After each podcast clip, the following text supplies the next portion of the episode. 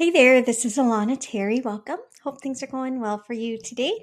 I want to chat about some of the marketing myths that I most regularly see tripping authors like us up. This definitely isn't an exhaustive list, but hopefully you'll be able to identify maybe one or two of these kind of hangups that you've got, or at the very least be thinking about what your own unique hangups are. That's the fun thing about being an individual. Our hangups are all going to be different. But like I said, these are some of the most common myths about marketing that I see the authors that I work with getting the most stuck on.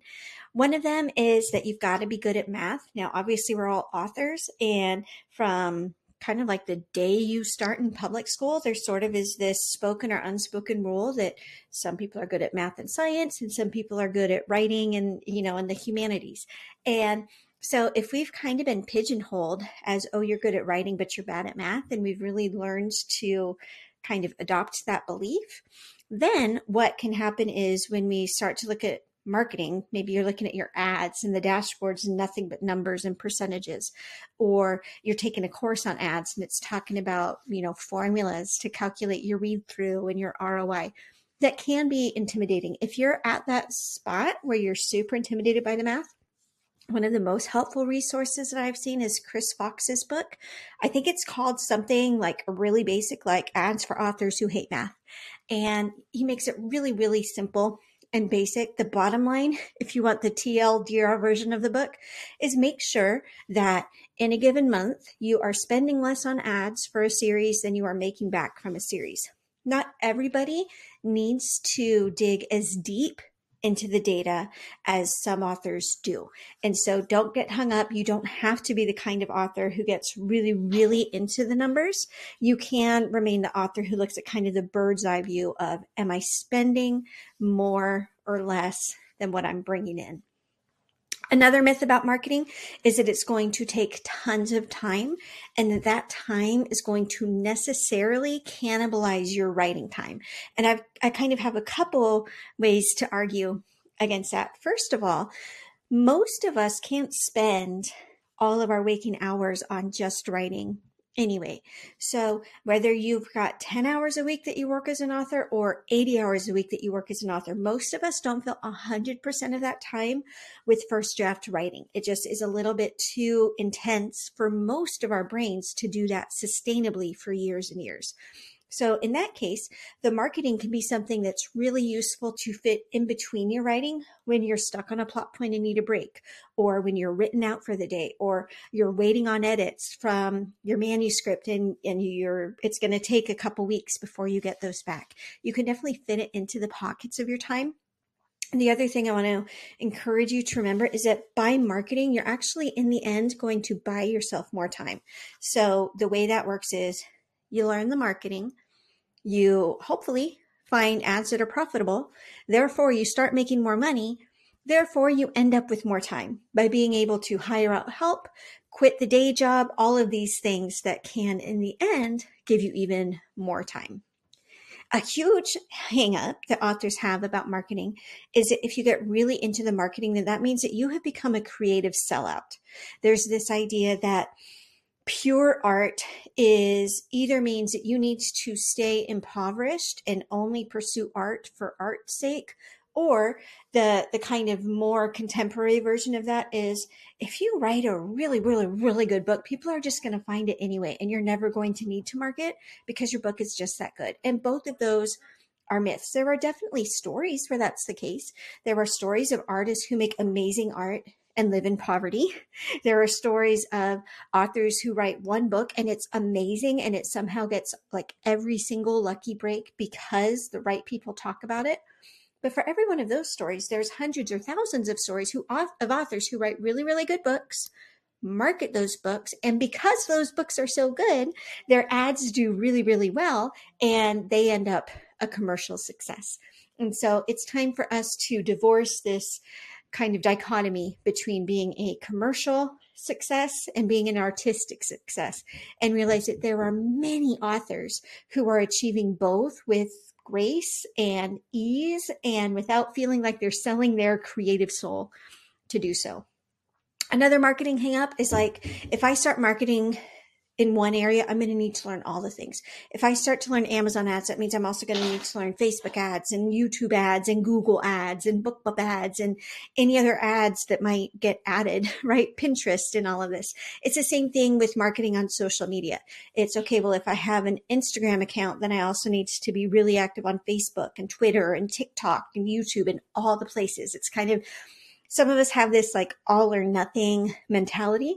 So it's like, well, if I'm going to do this, if I want to increase my social media reach, that means I need to learn six new platforms. No, that's not the case. Same with the ads. I always encourage authors start with one social media platform, learn it, get it optimized, and then you can decide either, okay, this is good enough and I don't need to do anything else, or okay, now I've got this under control. Now I can pursue something else. That's why I'm still not on Instagram because Facebook and Facebook ads are still working well enough, right? Um, same with ads dashboards. Start with one dashboard, get really, really good and comfortable with that one.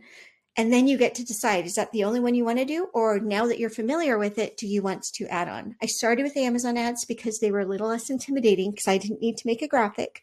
That gave me the confidence and motivation and cash flow to learn Facebook ads, right? So start with one thing at a time. You don't have to do all the things all at once. You also don't have to take all the classes, right? That's another thing. A lot of authors kind of collect courses not because they're going to take them all, but because they feel like there's one magic person who has the one magic answer who's going to wave their one magic wand and your life is going to be changed. And yeah, sometimes that does happen. And like as a teacher, that's amazing when like that kind of students in your class and they have the biggest breakthrough and aha. And six months later, they're making 10 times what they were. That's exciting. But that it doesn't mean that there that you need to go out and take everybody's trainings because sometimes you'll even hear contradictory stuff. So my recommendation, if you're kind of getting on course overwhelm or expert overwhelm, a really good solution to that is a remind yourself you don't need to take every single class that you bought, and b pick one expert that you really resonate with. You resonate with their teaching style, you resonate with their marketing strategy. You trust them to get you to where you need to go and focus on what they have to tell you as opposed to okay i need i want to learn facebook ads so i'm going to buy these 10 courses on facebook ads and pick and choose. Because like i said when you're at the beginning a lot of different people are going to tell you a lot of different contradictory things and that's going to make it really confusing. So pick one expert. You'll know if that expert is not the right fit for you. And then you just go and look for someone else. And sometimes you outgrow an expert, and that's okay too. You might start in my classes and find that they're so helpful and so amazing. And then two years later, you find somebody else who's going to get you, to, you know, to a level even beyond that. So pick somebody who resonates with you and follow their advice and let them get you to that next level. And then you get to choose do you want to stay studying only with them or do you want to branch out? And just remember, yeah, just because you purchased a course doesn't mean you need to finish it if it's not working for you, if the teaching style doesn't resonate with you, or so on. And lastly, I want to just encourage you by letting you know marketing can be fun, it can be a creative expression, in and of itself, making the graphics, writing the copy, these are all things that use our artistic abilities. And so instead of thinking of marketing as this very, very cut and dry, this is only for business people who would be happier working on Wall Street than writing novels or things like that. Think of it as another way to be creatively expressive a way to relax. Not everybody's going to agree with me on that, but I find them very relaxing. So if I'm written out for the day or I'm stressed out because of family stuff or whatever, I can put on a fun movie or really upbeat music and work on my ads and be productive while feeling nice and cozy. So if you're struggling to get into your ads dashboards or struggling to do the marketing, find ways to make it fun and relaxing. Maybe that means you get yourself a little candy treat to eat while you do it. Maybe it means that you call up an author friend and once a week you hang out on Zoom doing some of the tedious work that needs to happen for marketing, but you're doing it with a friend so it doesn't feel so tedious. So hopefully those give you some ideas of how to take your marketing to the next step. Don't forget we have courses that will also help you get to that next level at courses.alanaterry.com and we'll talk